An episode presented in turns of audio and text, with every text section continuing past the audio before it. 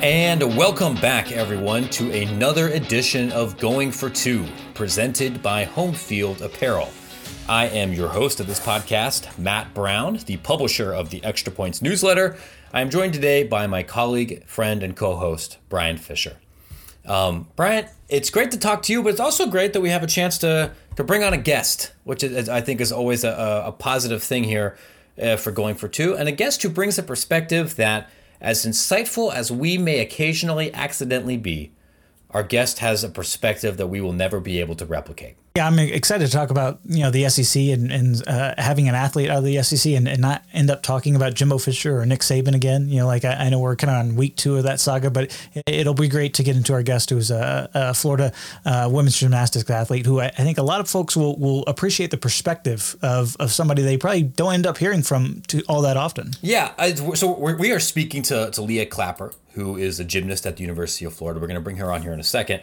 This is part of a you know, a, different tweak of the NIL campaigns that we did on Extra Points last summer. Um, you know, last year I paid a handful of athletes to help promote the newsletter on social media. This year I've been trying to pay a couple other athletes to help um, share their perspective, either on Extra Points as newsletter writers or on this podcast. And we found a little bit more interest in people wanting to be on the show. And my thinking here because I, I, don't really care where people go or, or, where what sport they play or, or where they're playing it. I'm not I'm not a secret Florida me, a native of Columbus, Ohio, not a secret Florida bagman. Um, but it's easy for Brian and I to talk to administrators and to talk to people that run NIL marketplaces or consultancies or attorneys or lawmakers or all these other people, not just about NIL, but about college athletics administration in general. But when we, we, talk about these things, they are theoretical to some people who have who have suits instead of desks. They're not theoretical to the actual athletes, and it can be hard to get their perspective. So uh, I'm excited to talk to Leah, and I've talked to Leah a couple other times here before, uh, to talk not just about her, I think, unique perspective in NIL, because she is an athlete that is uncommonly engaged in this world, uh, but also to talk about mental health and talk about balancing uh, all the immense pressure and competing priorities on her already very limited time. Um, so maybe I, I, you know, without further ado, I guess let's go. Uh, let's kick it to our expert here. Let's let's bring Leah on. Leah, thank you so much for joining us here. It's a, a pleasure to have uh, to have you join the podcast. I, I was wondering if maybe we can start because I'm guessing that most of our audience are not diehard gymnastics fans, and many of them are not Florida fans. I'm wondering if maybe you can take this opportunity to introduce yourself and tell us a little bit about how you ended up uh, uh, in, uh, in the gymnastics community and ending, ended up in Florida. Absolutely, I'd love to. So yeah, for starters, I'm a gymnast at University of Florida. I'm a rising super senior, so about to take my fifth year. Woohoo! That's very exciting. Um, thank you, COVID. I suppose I know that's a weird thing to say, but yes, I've been doing gymnastics for over 20 years at this point. I started when I was one and a half. I was a super energetic toddler. My parents like to tell the story of me walking around the top of a blow up pool and doing backflips off the couch when I was just a toddler. So they stuck me in gymnastics classes, little parent and toddler classes. And I honestly never looked back. I just fell in love with flipping and the feeling of accomplishment when you get a new skill and learn a new crazy flip of any sort and just really fell in love with the sport and always would look up to college gymnasts ever since I was little, going to college gymnastics meets and just thinking, oh, I want to be out there one day. I want to be an elite gymnast one day. I want to be an NCAA gymnast one day. And it's really surreal for me to say that I accomplished both of those things. I did senior elite gymnastics, which for non gymnastics fans, that's the highest level that you can reach in the gymnastics world. It's the level of the Olympians, which is the easiest way to describe it. Yeah. But I was nowhere close to going to the Olympics, but I did compete against them. And then obviously came here to University of Florida. So that's the bird's eye overview of how I how I got here and super I mean, so thankful for my experience as a Gator. It's been it's been an amazing four years so far.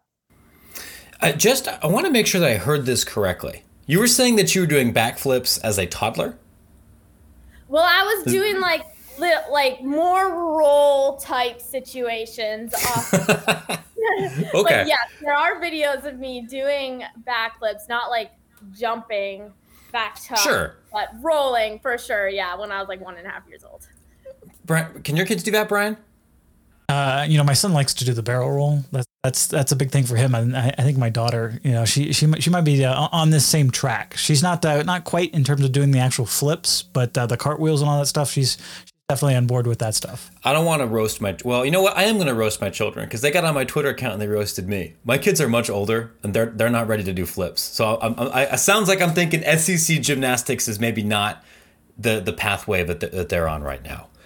Um, Leah, one, I, I, I appreciate that. One, one of the reasons I wanted to talk to you is among all of the college athletes that I've had a chance to speak to over the last year and a half, you are it probably in the top, you know, one or two percent in terms of being really engaged with NIL. And I would love to hear, you know, maybe, maybe just maybe at a very broad level about the information that you are getting as an as a, as an athlete from Florida or from agents or from other people in this space because I, I know a lot of people that are, are, are, have similar athletic profiles to you and they haven't really engaged in this world or they're not really sure where to start. Clearly, you did. What was that process like uh, for you? Absolutely. Well, I'm super passionate about NIL. I could talk about it all day. But basically, when I first heard about NIL potentially happening, I was so pumped because ever since I was in my later high school years, I just had an entrepreneurial itch and was like, it'd be really cool to start a business. How can you make money online? I mean, my Google search history was probably like, how to make money online as a teenager, how to make money as a as a high school junior, like easy side hustles to do as a teenager, like or before you're 18. I mean, just silly stuff like that because I was always looking for a project. I love jumping into projects and then I decided to start a food blog in 2018 during my senior year of high school, just as a fun side project. And I had been learning about food blogging just because I'm constantly curious and like to ingest as much information as I can. So I was listening to all these podcasts and reading other food blogs and learning about how people make it as a food blogger. And I found out about you know, sponsorships and affiliate links and all that good stuff on how to monetize a blog. And I was like, that sounds really cool. But of course, you know, all my hopes and dreams, I mean, they didn't go crashing down because I did not have traction. but I was like, oh, wait, if I were to take a sponsorship or something like that, I would jeopardize my NCAA eligibility. And that stinks. It's like, that just doesn't feel right because everybody else in the world can make money off of their personal brands and college athletes aren't allowed to. So I was a little disappointed, but I was like, whatever. Like, I care about healthy eating and I enjoy cooking, and this is a fun creative outlet for me. So I'm going to keep doing it anyway. And I learned so much through the process of starting a food blog and had a lot of fun with that. But when I heard about NIL, I was like, finally, like, this is what all the information that I've been learning over the past couple of years it can come to life and actually turn into a business for me because I've always wanted to be my own boss and start my own company of some sort. I've always thought that I would enjoy that and I still do. That's still my dream for sure. But when I heard about NIL, I was like, all right, let's build the brand. Let's see what we can do. Let's come up with creative ideas because I knew that my platform, I mean, in consideration for a normal person, like several thousand followers on Instagram, I mean, that's a lot of people. Like that can fill the O Dome where we compete. And if you think about it, that's a pretty big audience. But in comparison to a lot of other big name college athletes, and of course, um, content creators and celebrities, it's not that big.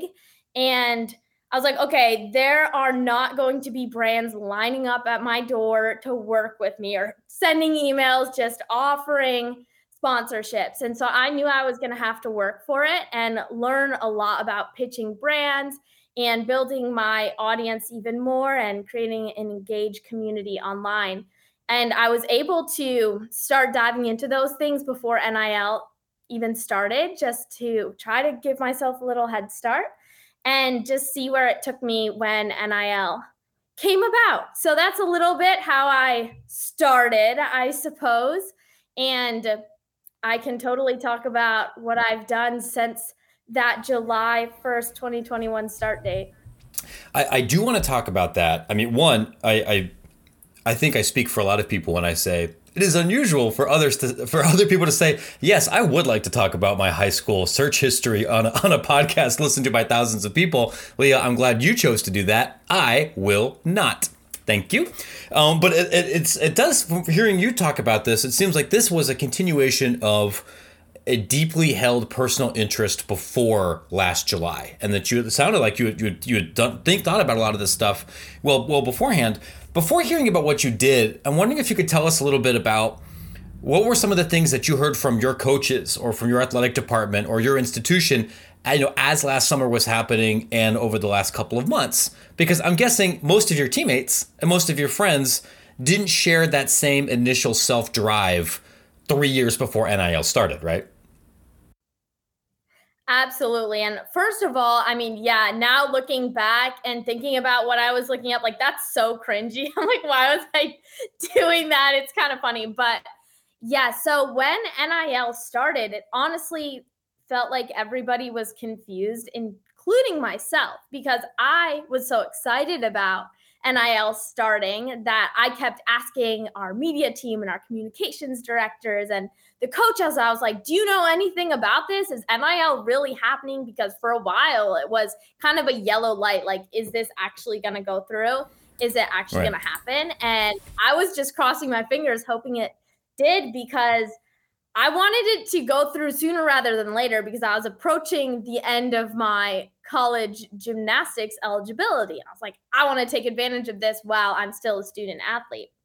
And up until probably a couple of weeks before July 1st, nobody really had any useful information. If I'm being perfectly honest, everyone was kind of like, yeah, we're not exactly sure what's going to happen. We'll keep you updated. I was like, okay, like I would love those updates and just following along with the news. And when July 1st finally rolled around, I do remember some very clear communication from the University Athletic Association here at University of Florida that was just a couple of PDFs like this is what the Florida state law says and how you need to comply with it.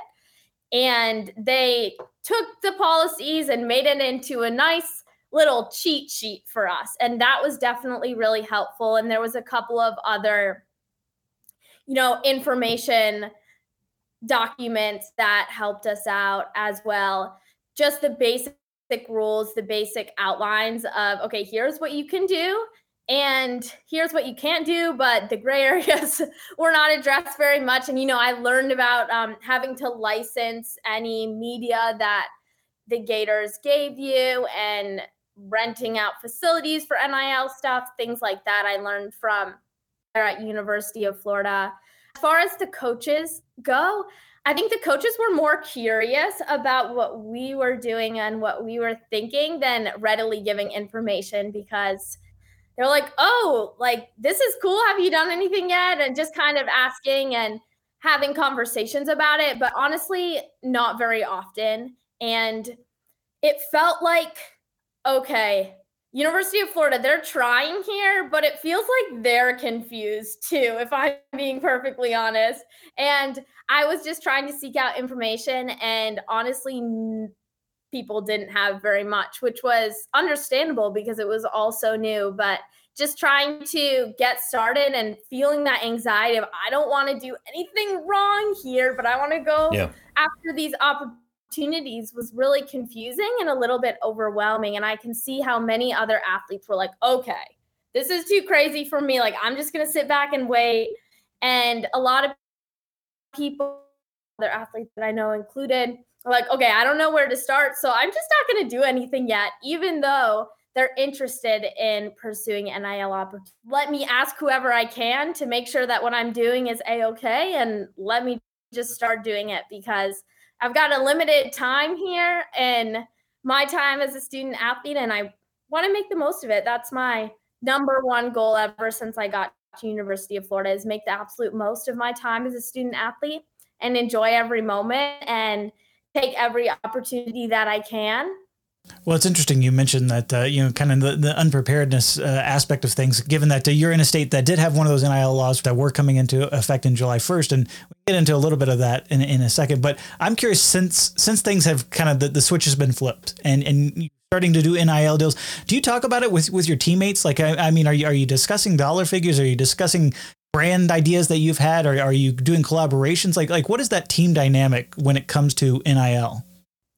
Yeah, that's a great question. And it's really interesting because what I've found is it, it can actually feel a little bit taboo to talk about NIL deals with even your teammates and friends, just because everybody has different opportunities presented to them and has different platform sizes and is do- going after different goals in NIL and it can be kind of weird. It's almost like you don't want to talk about what you're doing because it might make somebody feel bad if they're not getting the same opportunities or vice versa like they're doing so good and like I'm not and it's embarrassing and it can feel really weird to discuss those things.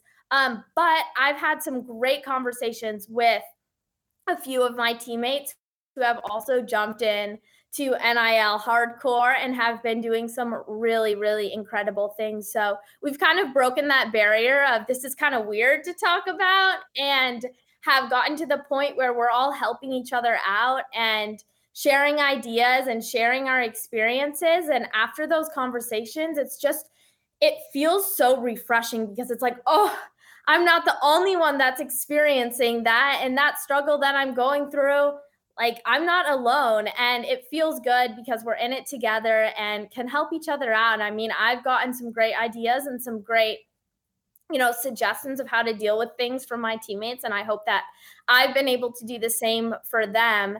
And putting that all together, like I've noticed that's happening across sports because there's a lot of or at least between athletes that I know and athletes that I've talked to, there's a lot of people that are jumping into NIL, but a lot of people that aren't they don't feel confident to or they're just not sure where to start or whatever it whatever it might be it can be weird to talk about nil stuff with people that aren't pursuing the same goals. And so that's why i decided to create an nil community because that's the one thing that i feel like has been missing from the nil space.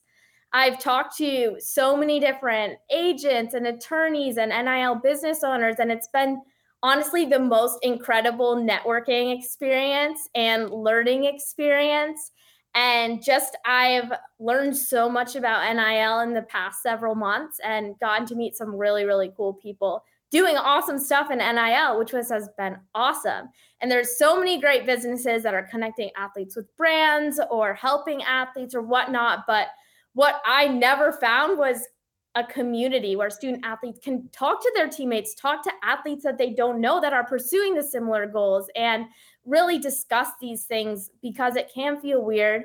And everybody's having the same questions. I mean, not exactly, but there's a lot of constant pretty similar, yeah. Athletes and across schools. So that's uh been a huge project for me this year, and I'm really, really excited to launch it because I think it is going to offer a lot of value in just starting to talk about these things among athletes more and um, being able to help each other out because it goes a really long way. We've got each other's backs.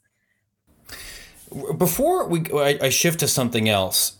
I'd love to know what some of those questions are that you've seen in, in your experience from talking to other athletes. What are the kind of things that are hap- are popping up again and again and again because I can sit here and I can answer the same friggin' seven questions I get from every AD all the time. I'm guessing those aren't the same questions that pop up from other gymnasts or softball or basketball players. Yeah. So the number one thing that I hear is, okay, what's my worth? People have no idea what they should be charging for sponsored posts on social media in particular. And it's crazy because the influencer marketing industry is just overall all over the place. Like, for example, yeah, it's not new. Yeah, there'll be a brand that will offer a free shampoo for an Instagram Reels and another brand that offers $500. And, you know, same person, same following, same engagement, sim- even maybe it's a similar brand, but like they just have different budgets and campaign goals and things like that. But knowing what you're worth and knowing like how to negotiate to get compensated what you're worth is another huge question as well. So like what should I be charging? How do I reach out to brands, people that don't have agents? I mean, athletes that have agents, the agents can take care of all that stuff, but for the rest of the athletes that maybe don't have as big of a platform, it's like, okay, how do I actually get sponsorships? Because sometimes brands will reach out directly to you via email or Instagram DM or whatever it is. And sometimes you can find things on NIL marketplaces, which I think are really cool, but most deals, at least in my personal experience and from what I've read, are not happening on NIL marketplaces. They're happening separately. Um, and so it's like, how do I, I want to work with this company. How should I go about it? And learning how to pitch to brands and negotiate the deals. So that's another huge question. The third question that I hear a lot is should I sign this deal? Like, I don't know if this is a good idea for my long term success or not. And if you're questioning it, I always say it might be a good idea to say no. That's what goes through my mind. But it's an interesting thing to think about. And I've personally come up with these seven questions that I go through every time to say, if I should say yes or not and make a confident decision for my brand long term. And I actually created it, um, made those questions into a quiz so that any athlete can take it, which I find super helpful. I have it bookmarked. Um, but that's another big question. And yeah, just really how to get sponsorships, how they work, how to negotiate them. Those are some of the biggest questions that I hear, as well as some athletes are, you know, entrepreneurial and I, myself included, but some of my teammates and other athletes that I know have amazing ideas. And it's just like with starting any business, where in the world do I start and trying to figure that out? Yeah. You there you, you touched on something uh, I, I think that's important, right? If for people that don't have agents and are trying to navigate this world, it takes time it takes time to go navigate marketplaces. It takes time to figure out who you want to pitch. It takes time to do the research to figure out what you might want to charge. Yeah. And Leah, correct me if I'm wrong, but I have talked to enough athletes to understand that your lives are very busy. You have a lot of practice obligations. You have to do a lot of traveling. You have all these other things here. One of the one of the topics that Brian and I are trying to get our arms around is better articulating that's a, that's a, simply an enormous amount of pressure. And we, we saw from the NCAA today that many of your peers, uh, particularly women athletes, are struggling with handling all those pressures and handling all those different demands and handling the, the various mental health challenges that come from having to compete at a high level and achieve academically at a high level and have some semblance of a social life and now have to you know uh, pressures to, to do things commercially I'd like to know if there are strategies that have worked well for you or advice that you've heard as an athlete that's been helpful in navigating all of those demands because I imagine it's not easy. Yeah, absolutely. And I sometimes feel like I have four full time jobs, not even gonna lie. It's pretty crazy. Yeah. And I know that do. I'm absolutely not I mean all athletes. Yeah, all athletes are experiencing it and it's pretty crazy but it's an adventure and I like to look at it from a perspective of gratitude because it's the coolest thing that I've ever gotten to be a part of being a college athlete. And it's just amazing that I get to do the sport that I absolutely love, that I've been working my whole life to get to this point with an amazing family here at University of Florida. I mean, my teammates and coaches and everyone is so close. So I'm surrounded by amazing people who are just there to help me. I get to do the sport I love. I get to get an incredible education from one of the top public universities in the country. And I get to do all of that while building businesses and passion projects that I'm super pumped about and can set me up for success after college. And also capitalizing on my own name, image, and likeness. I mean, those are all really, really cool. And I find that my schedule is packed with practice, which I mean, I'm the kind of person that just loves being in the gym. It's my happy place. And so I look forward to that. It's honestly my outlet at this point, uh, is gymnastics and getting all my energy out. And yeah. so my week's filled with practice. It's filled with so many Zoom meetings for NIL stuff and business stuff and exciting things. Could, you imagine like, wow, an, another? I get to yeah another Zoom meeting. Yeah. Sorry. Yeah. Interviews, things like this, it's just so much fun and all things that I love to do. I get to meet so many amazing people thanks to NIL.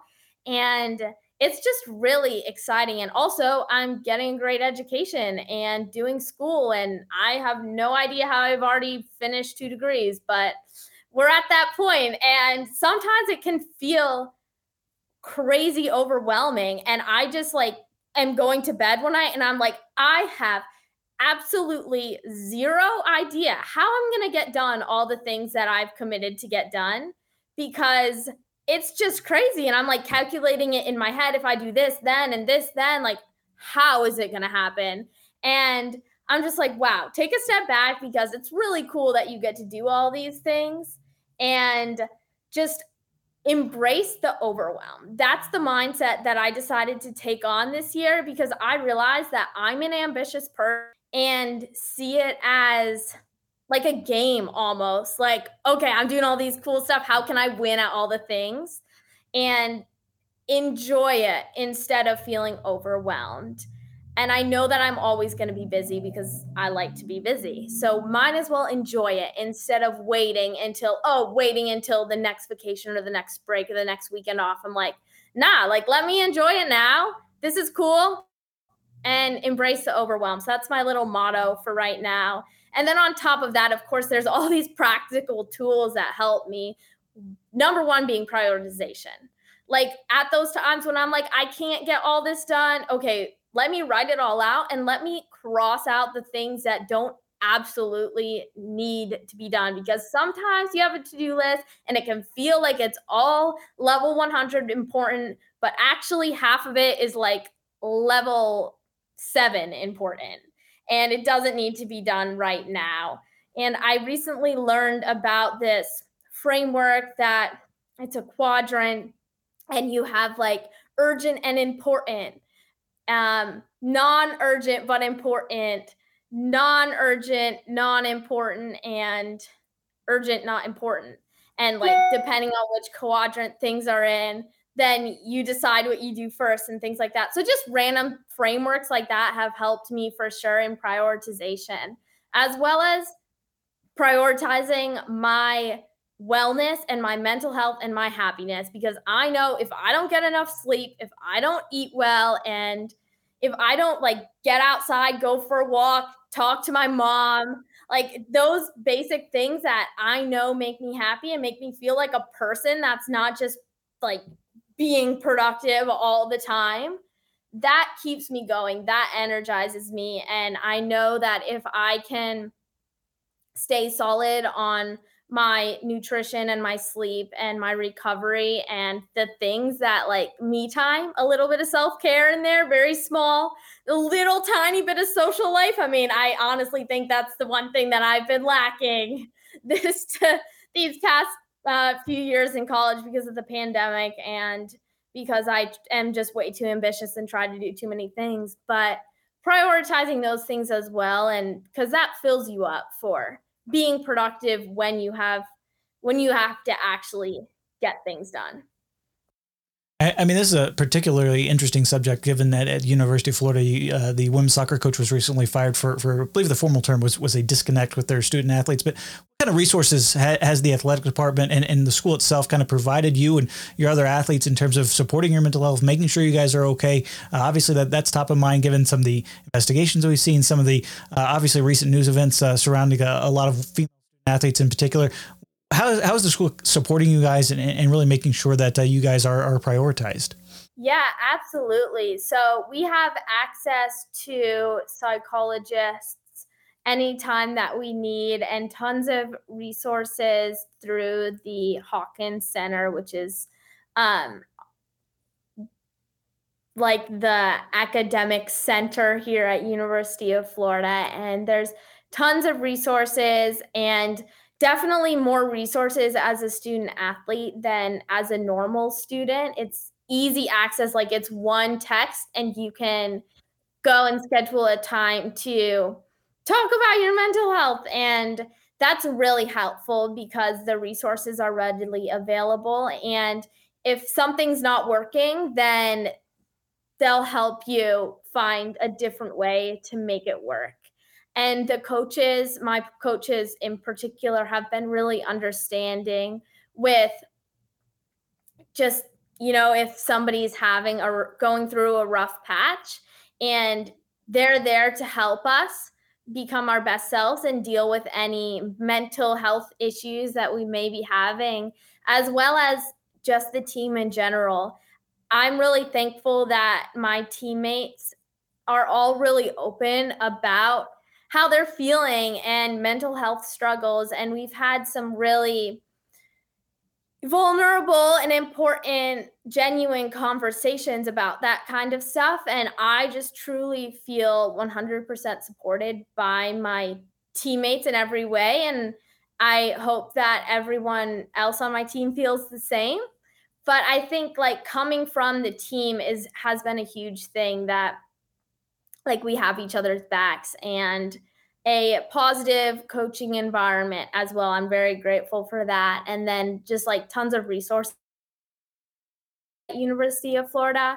And of course, mental health is individual. And so there are a lot of things to help, but it almost feels like you have to like you have to figure out yourself on your own a little bit too. And it's great that University of Florida will support support athletes um, in every way that they can but like there's also a lot more opportunity for more resources.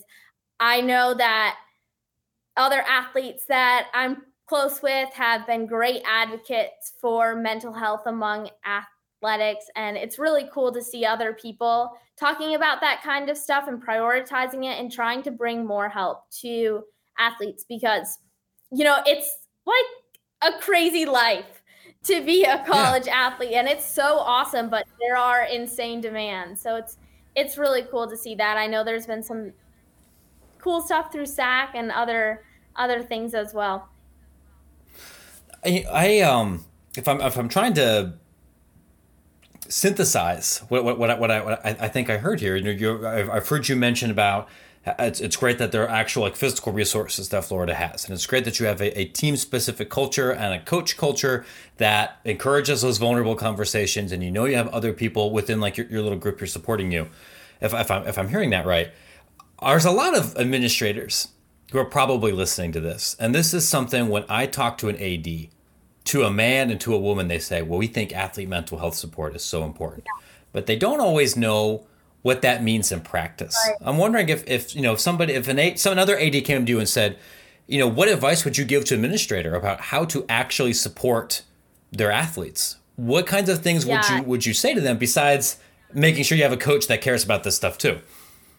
Right, absolutely. And I think that's a wonderful question. I mean, I wish I had a wonderful answer, but I might not have the solution, but I personally believe that it starts with conversations and it starts with making a comfortable environment where student athletes feel safe to express their concerns, express their ideas, express the things that they're going through because that can really open the door for productive conversations on how to move forward and what resources or what practical things are needed for student athletes to succeed. And I think that mental health has been put on the back burner for too long. I mean, we we spend 20 hours a week working on our sport. We spend probably 10 hours a week working on recovery with athletic oh. trainers.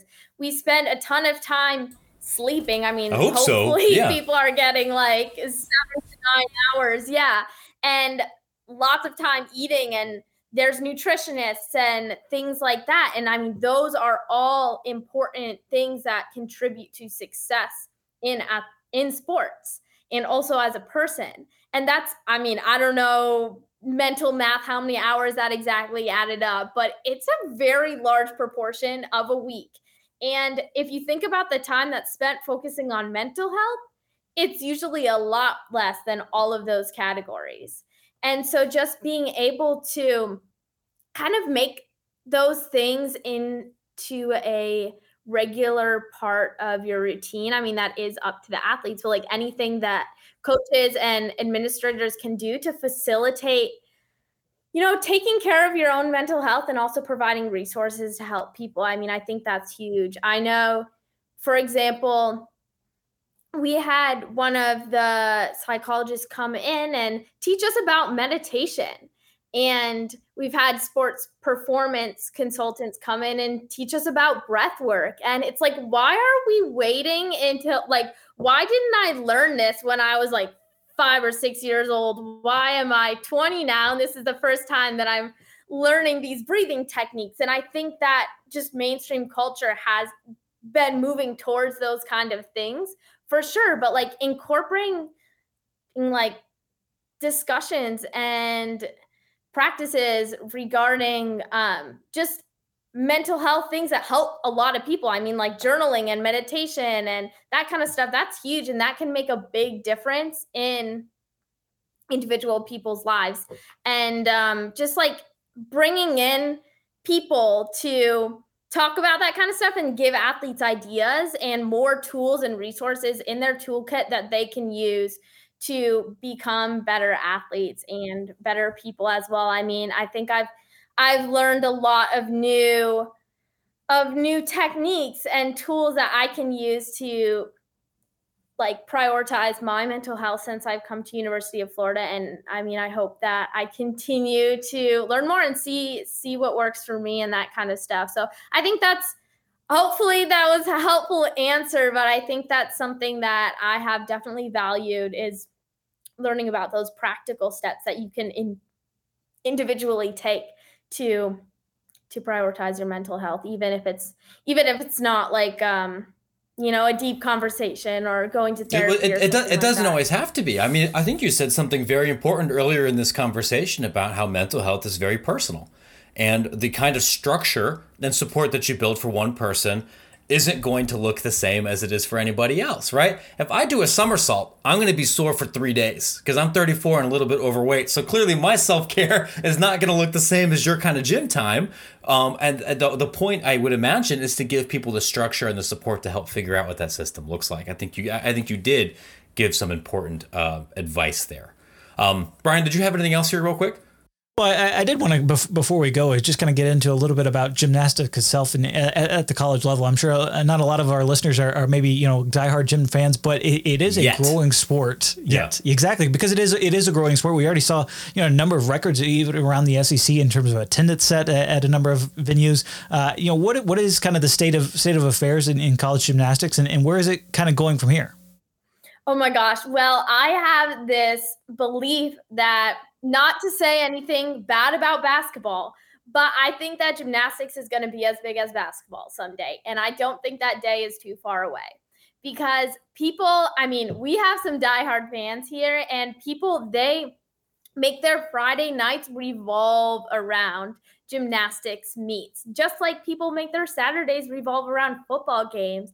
And because it's, of course, I'm biased, but because it's such a cool sport, it's fun to watch, it's supportive, it's like nobody really boos at gymnastics meets except for LSU. They do boo. But overall, overall, it's a supportive environment. It's family friendly.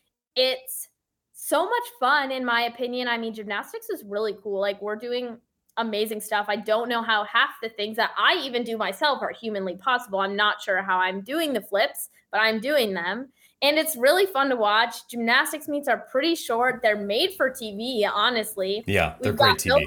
Commercial breaks, and I think that it the gaining popularity is going to continue because it's a pretty cool sport, and now that it's more widespread, televised. Like it was so cool to be the first ever dual meet televised on ABC earlier this year with the University of Florida versus Alabama meet, um, which was so much fun and absolutely electric.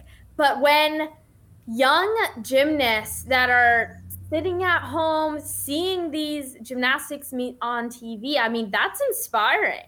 And when there's more people that are starting the sport, I mean, it just continues the flywheel of growth. And I see it becoming a bigger sport. And hopefully, people get as hype about gymnastics as they do about basketball in the future. And I will say, some people do get definitely as hype as, uh, but yeah, more people. Uh, the I mean I, I I for one hope that the sport continues to grow. It does make excellent television. It's a fun participatory event. Although I will say, if it does grow to that level, you do realize that more people are going to be talking shit than just LSU fans. Like th- this this is something I assume you're okay with, right? Like Oh, oh my gosh, yeah. Well, I don't know if you've ever seen the Gymternet on Twitter, but they're ruthless. There's some crazy things out there. Like there was a tweet the other day who is the most underrated gymnast you've ever seen? And there's like so many replies. And I was honestly about to retweet it and be like, how's, or quote tweet it and be, how's about who's the most on, oh, they said who's the most overrated. I'm oh. sorry. I messed that up. They were like, who's the most overrated? And I was, I was thinking that's kind of rude. So I was going to quote tweet it and say, who's the most underrated? but people are like, ew, she shouldn't have gotten a 10. She bent her knee. That was a step on the landing. Um, so and so doesn't deserve this score. The judging is absolutely insane. People are getting like insane mad about stuff. And also, there's just as many people that are super supportive and, you know, saying awesome things. So it is like any other sport in that way. But I do suspect internet will get a little bit crazier if yeah. it grows even more. Well, you know, we, we we don't. This podcast does not support people being personal uh, and, and and going after athletes, but um, you know, having having some athletes play the heel and having somebody that you can root against is part of what makes the sport super compelling. It's it's uh it's part of what's made the WNBA and the NWSL more fun when there are people that are like, listen, I, I respect you as an athlete, as a human being, as a daughter of God. I hope you're very successful. On the field, I think you suck. And you know, maybe if that happens more, I, I don't know. Maybe, maybe maybe that's a sign you're progressing a little bit. Although it's obviously great to have an overwhelmingly positive fan base as well.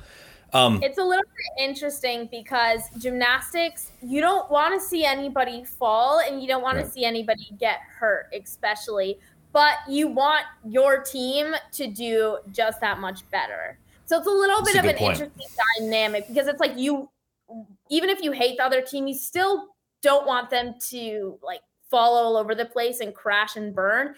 You just want to make sure your team does that much better. Uh, this this this is a good point. Uh, you're, you're less worried about actual physical injury if, if someone just can't shoot in basketball. Um, right. Leah, Thank you so much for taking some time here to chat with us. Real quick, before we let you go, would you mind reminding our audience about that new NIL project that you're starting? Because I know you talked about it, but I, I you know, I, I want to give you a chance to to let everybody know about it before we let you go. Yes, absolutely. So my NIL business is called NIL Island and it's about to launch. The website is live, so you can find it at nilisland.com. And it's really a community where student athletes can help each other find NIL success. And I see myself being positioned in a place to not directly compete with any other NIL business out there, marketplaces, agents, whomever. I see this community as being able to help all of those stakeholders as well. And most importantly, athletes. So I'm super excited about it. It's going to, there's going to be tons of resources for student athletes as well as discussion points about NIL and questions and struggles. And I'm going to be pushing out a ton of content um, via email newsletter and on social media soon as well. So if anybody's interested and wants to talk to me about NIL Island, I'm happy to happy to do that. Uh, just putting that out there. But yeah, I'm super excited about it. And I think that it will be able to help a lot of athletes and become a really cool thing in the future. So. No, well, Leah, we appreciate it. Thank, thank you so much. We appreciate your time and good luck with uh, with everything else. Yes, thank you so much. Um, before we get a chance to unpack everything right there, I do want to quickly talk about another institution that is very much supportive of Florida athletics. That is, of course, our sponsor, Home Field Apparel. Um, you may not know this, but whenever Home Field Apparel drops a new school as part of a big new Saturday type uh, thing, they there's a big chart, right? And they track to see uh, you know which school has, has, has sold the most stuff there on opening day. Uh, Brian, do you know off, off the top of your head which university uh, overwhelmingly is number one for day one sales? Yeah, that would be the uh, the Florida Gators, who uh, I believe blew past pretty much everybody and left uh, pretty much everybody in their wake, because uh, as, as pointed out by a few of our, our good friends who are also UF alums. Yeah, I'm, I'm sick and tired of all the Florida grads in sports media. They're, they're almost as annoying as Northwestern ones. But and, and here, they actually do occasionally have scoreboards they can point to, unlike the Northwestern, of the Medill Mafia. Um, so you can buy a bunch of really cool Florida stuff on, on our friends at Home Field Apparel. You can buy some Washington Husky stuff. I'm wearing my uh, Bow Down to Washington Husky shirt. We've got the, that's such a good shirt. That's such, that's I I, uh, I and I'm not usually a yellow person, but yeah. uh, you know, just just having the Mountaineer uh, and and uh, Joseph and uh, just the, the the colors, the the logo, it, it just it just all fits perfectly. Well, I'm very much pro mascot smoking. Um, there are good animals that smoke, which is funny. I don't, I don't, I don't smoke myself. I I'm not really in favor of big tobacco, but mascots, cartoon animals smoking are great. Old timey uh, people mascots that have pipes, cigars, tobacco accoutrement. Very, very, very pro. You can get those on Home Field Apparel. The last shirt that dropped, last uh, school that dropped uh, last week, we teased this before. Arkansas, so good Yes. Lots of really angry cartoonish. We teased it. We teased it. We teased, it. Well, you know what's coming next, right? You know, you know who's who's who's ahead of next week. Uh, we've been teasing this before. Hey, a couple of big name Pac-12 schools are are coming up. Next one, it's time to finally consider Arizona State. I mean, listen, ASU fans, I know you're kind of upset about your state of your program, especially on the football side and how things are going in Tempe. This you is should. a good way to kind of channel some of that anger into you know, having having some school pride again is is this home field collection because it is uh, it, it's going to be good. Yeah, Ch- that's right. Listen, you can eat your feelings, which is what I do, which is why I look the way that I do. That's that's that's a great way to a great healthy way to handle emotional distress. You can also do retail therapy. And what better way to do that than by buying a bunch of Arizona State stuff on homefieldapparel.com. And when you do, use promo code extra points to save 15% on your order and uh, let people know, uh, let, let's let people at Homefield know that they should continue to support this podcast. Also, if you're an athletic director, somebody in the marketing department, somebody in the MMR department who's thinking, hey, uh, why the internet's going to be talking about Arizona State here for a week. They should be talking about my school.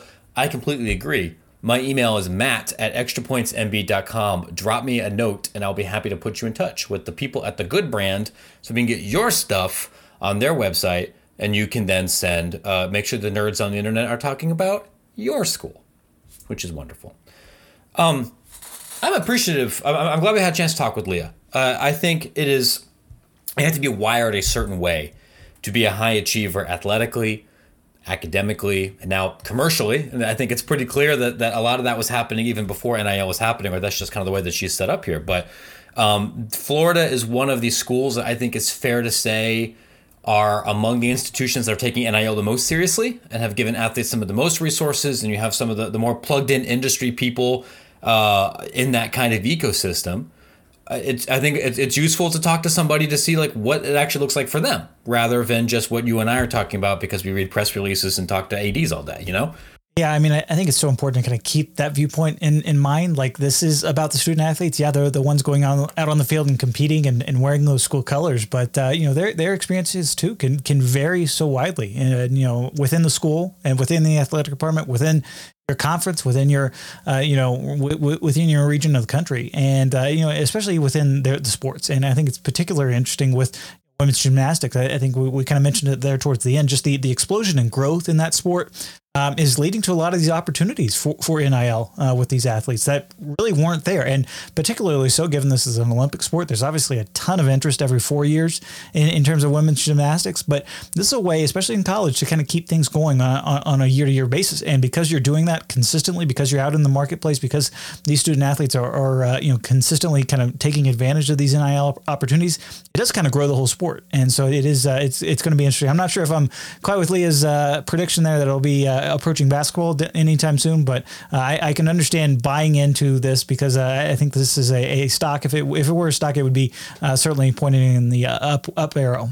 Yeah, uh, I mean, I, am definitely not going to say it's going to outpace basketball either. If no other reason than it's you can walk up three blocks in any city in America and go find an outdoor outdoor court to go hoop, and I, I just balance beams are a little bit harder to find. Yeah, I mean there, there, was a, there was a little bit of uh, sport bias there, but from no, me, but, which look, we I, completely understand, right? That's that's fine. We're, we're, we're, not we're not here to litigate that. We're here we're here to pass the microphone. But in terms of uh, increased media exposure, in terms of, of television availability, uh, certainly in the SEC, the in person passion for this sport is enormous. Yeah. Um, when I worked for SB Nation and I was in charge of running a bunch of college sites, it was not uncommon for traffic about gymnastics coverage in the SEC and in the Pac 12 to outstrip that of baseball coverage. Um, or, uh, or, or uh, you know, if the team sucked, sometimes men's basketball coverage uh, as well. There, the people who care about this, like you know, if for Utah, right? If the men's yeah. basketball team is, is bad, and the gymnastics team is cooking, more people when I was there would read about the gymnastics team. Like that's that's a real thing. Um, it, it would be nice after all of the uh, hand wringing and existential crisisy kind of NIL stories, and I've written a bunch of those because I, I really do believe that. It is also worth pointing out that there's some there's some real growth potential, not just in terms of the athletes themselves, but potentially the enterprise as a whole. Gymnastics does seem like a good place uh, to test that. Yeah, and we, I mean, yeah. particularly because there is so much interest in the sport, right? Because the, yeah. the fans of gymnastics that are going out to the meets, that are watching on TV now, they are so engaged and they're engaged with these athletes. So I think that's, uh, you know, you want to call it, some, some people say it's kind of a niche sport or, or they'll say it's an, an, Olympic sport, but because you're able to not only get that connection with these athletes, you know, it really makes, makes them more valuable. They might not be uh, as followed or, you know, kind of out in the community as, as, say, a football player, especially at an SEC school, but because they have such a deep deeper connection with a lot of their fans out there, it does kind of enhance their NIL uh, yeah. opportunities. Yep. A lot of them have big social media followings there too. Um, I have written. I said I wasn't going to write about NIL here for a minute, and that was a lie. Uh, I, I the schedule changed a little bit. I did write on Extra Points earlier this week behind our paywall about one of the, the, the major challenges in writing about this industry is getting accurate data we don't really know, exa- and, and this goes into what Leah was saying too about, well, how much should I charge? Well, we don't really, really know what the going rate is for a gymnast. We have better information for gymnasts than we do for football players because there aren't a lot of gymnasts being uh, supported by collectives. But I explained in that story about why it's hard to get data and why that's not being reported to schools, why it's not being reported to compliance software companies or marketplaces, and uh, how that kind of changes how we should we should cover the industry in general or how people make decisions. We also have a, a bunch of I think very interesting Collegiate Sports Connect videos that have been published the past couple of days here. We've got one coming up about uh, about volleyball if you're interested in other women's, women's sports. We have some with multiple university presidents, including one I think uh, dropping here about the University of Seattle. If you are a realignment degenerate, which I know many of my extra points people are, you're going to be interested in that. Brian had some really insightful ones about the state of the of the sports media industry, especially especially about broadcasting, which I'm, I'm sure a lot of you are interested in right now. Collegiate Sports Connect is free. Uh, and uh, you can find those videos by setting up an account there. Um, do we have anything else to, to promote real quick? No, I think that's a that's a good summary of things. I mean, obviously, I, even right before this, I ended up speaking with uh, Boo Corrigan, who just took over you know duties as, as, the CFP chairman. So a lot of interesting football content on, on there as well. And, and look, if, if, you're somebody who's maybe outside of the sports industry but wants to kind of get in, in the sports industry, this is a good way to not only kind of keep up with the times and, and understand what's going on in this world, but uh, there's also a lot of job opportunities and, and whatnot uh, on that Collegiate Sports Connect platform. So good way to go go from there. Obviously, you can give us five stars on on Apple Podcast or Spotify or whether you're able wherever you're able to uh, kind of rate and review us. And uh, honestly, uh, the best place to find a lot of this uh, content, uh, not only on Extra Points, but the D1 Ticker as well, from news stories to these collect, Collegiate Sports Connect videos to this here podcast. It's it's a great way to get everything in an easily digest, digestible format um, on, on a daily basis. It is the one of the few newsletters that I read just about every single time, and I'm not just saying that because they help sign my checks. Um, of course, and as always, if you enjoy Going for Two, uh, please leave us positive reviews on Spotify or Apple, and help let your friends know if you're. Hey, listen, there's another, and you know, slash RCFB or RCBB uh, thread about off-season podcasts. Maybe mention this one. Mention it on your message board. Mention it on Twitter. Uh, help other people who are unfamiliar with this world uh, get a chance to check out what we're doing. Um, and then, of course, subscribe to the Extra Points newsletter. I am Matt. That's Brian. We have a couple other stories like this coming up forward. Uh, and we will be in touch with you again soon. Uh, thanks for listening, and we'll see you on the internet.